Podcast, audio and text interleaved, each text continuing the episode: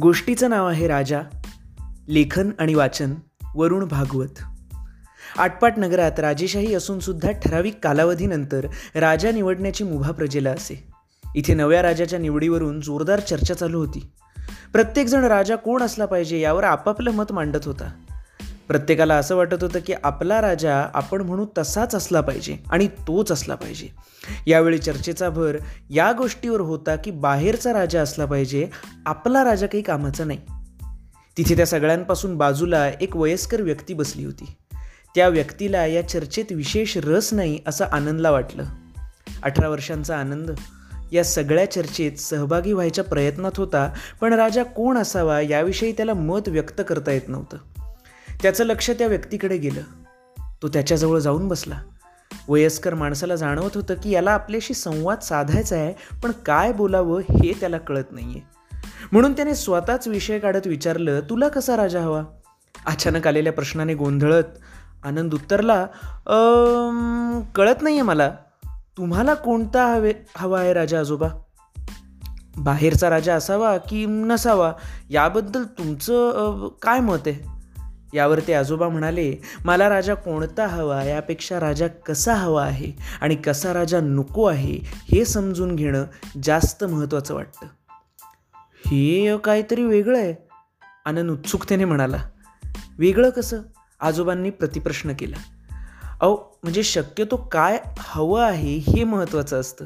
काय नको हे शोधणं तुम्हाला का महत्त्वाचं वाटतं? आनंदने उत्तराच्या अपेक्षेने विचारलं. आजोबा म्हणाले की काय नको आहे हे कळलं की काय हवं आहे हे समजणं आणि शोधणं जास्त सोपं होऊन जातं. मला समजून सांगाल का? आनंद विचारात पडला. आकाशात कबुतरांचा थवा विहार करत होता. फार विहंगम दृश्य होतं. ते पाहून आजोबा म्हणाले तुला माहिती आहे एक कबुतरांचा थवा असाच आकाशात विहार करत होता. त्यांना त्यांच्या जीवाची सध्या फार भीती वाटत होती.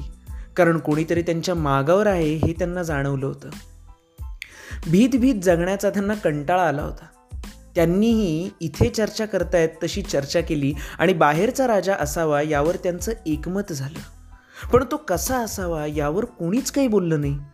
कबुतरांचा राजा त्यांना सांगत होता की घाबरू नका. भीती या जगात प्रत्येकच जीवाला वाटत असते. पण म्हणून बाहेरचा राजा करू नका. पण त्यांनी आपल्या या राजालाच हद्दपार केलं. एक गरुड यावर लक्ष ठेवून होता. त्याने संधी साधली. तो त्यांना म्हणाला काय तुमचं जगणं? जरा काही झालं की घाबरता आणि खुराड्यात जाता? जरा खुलून जगा. मी तुमचा राजा होईन. मी तुम्हाला इतर सर्वांपासून वाचवेन. कबूतर हे ऐकून खुश झाली. त्यांनी तडकाफडकी निर्णय घेत पुढचा मागचा काहीच विचार न करता गरुडाला आपला राजा बनवलं. यात काय विचार करायचा? तो त्यांना संरक्षण देणार होता. आनंद मध्येच तोडत म्हणाला आजोबा हसत पुढे सांगू लागले गरुड म्हणाला की मी तुमचे इतरांपासून रक्षण करेन. त्याच्यापासून कबुतरांना कोण वाचवणार? म्हणजे? आनंद गडबडला.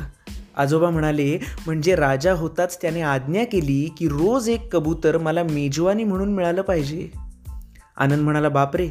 म्हणजे बाहेरचा राजा नसला पाहिजे. आजोबा म्हणाले मी पुन्हा तेच म्हणेन की कोण असावा हे महत्त्वाचं नाही. तो कसा असावा हे जास्त महत्त्वाचं आहे.